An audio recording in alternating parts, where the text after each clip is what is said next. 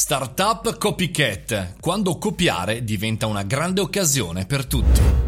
Buongiorno e bentornati al caffettino. Alle 7.30 lanciamo questo podcast come se fossimo la macchinetta del caffè per parlare di tematiche inerenti al nostro mondo. Oggi parliamo di startup e una fenomenologia molto conosciuta nel mondo ma poco conosciuta in Italia, le copycat. Bisogna copiare, bisogna prendere spunto, bisogna seguire e studiare quelli bravi che ce l'hanno fatta. Copycat che in italiano significa copione o giù di lì, vuol dire prendere una una startup o un'azienda che funziona molto bene, andare a capire, studiarsela e poi replicarla in maniera copy-paste, cioè copiato e incollato in maniera speculare, magari chiaramente cambiando logo, cambiando magari qualche procedura, cambiando qualche stile.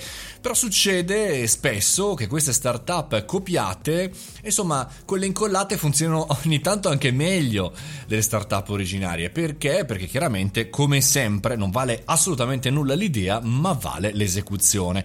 Per questo motivo, quando incontrate uno startup che ti, vi chiede un NDA, c'è un diritto eh, di firmare un documento di riservatezza, bene, insomma, fate una risata e ricordategli copycat. In realtà è un bene per tutti se ci sono delle startup eh, molto simili se non identiche, soprattutto per i consumatori. Pensate a un mondo eh, con un solo player. Bene, quel player può fare quello che vuole, può fare il prezzo che vuole, può muovere muoversi come vuole e anche per il mercato è, è un problema un solo player perché il mercato non evolve perché chiaramente quella startup, quell'azienda non investe in innovazione. Invece se ci sono più aziende che lavorano nello stesso eh, mondo, che sono praticamente identiche, è chiaro, faranno eh, di corsa a, a gara per chi innova, per chi migliora, per chi è un po' più differente, abbassando magari i prezzi talvolta. Insomma, è, è interessante per chi fa startup, è interessante per i consumatori consumatori e interessante anche per l'evoluzione del mercato.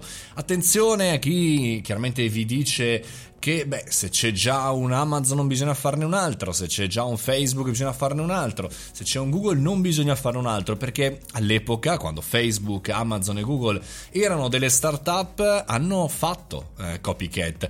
Pensate ad Amazon, quando è nato esistevano tantissimi e-commerce eh, di libri e quando Facebook è nato in quel sistema di eh, like e dislike delle foto degli studenti universitari esistevano altri strumenti simili, per cui insomma riflettiamo non tanto sull'idea un'idea, ma come recitiamo spesso sull'esecuzione, è molto facile avere un'idea, soprattutto dopo la terza media al bar, ma è molto molto più complicato e bisogna essere molto più bravi a fare un'esecuzione importante. Per cui, ok, eh, scegliete come dire l'idea più bella che vi piace di più, il mercato con più possibilità di crescita, con più utile, magari in altri settori, magari in altri paesi e portatelo in Italia. Insomma, aiutateci a far evolvere il mercato perché ci serve.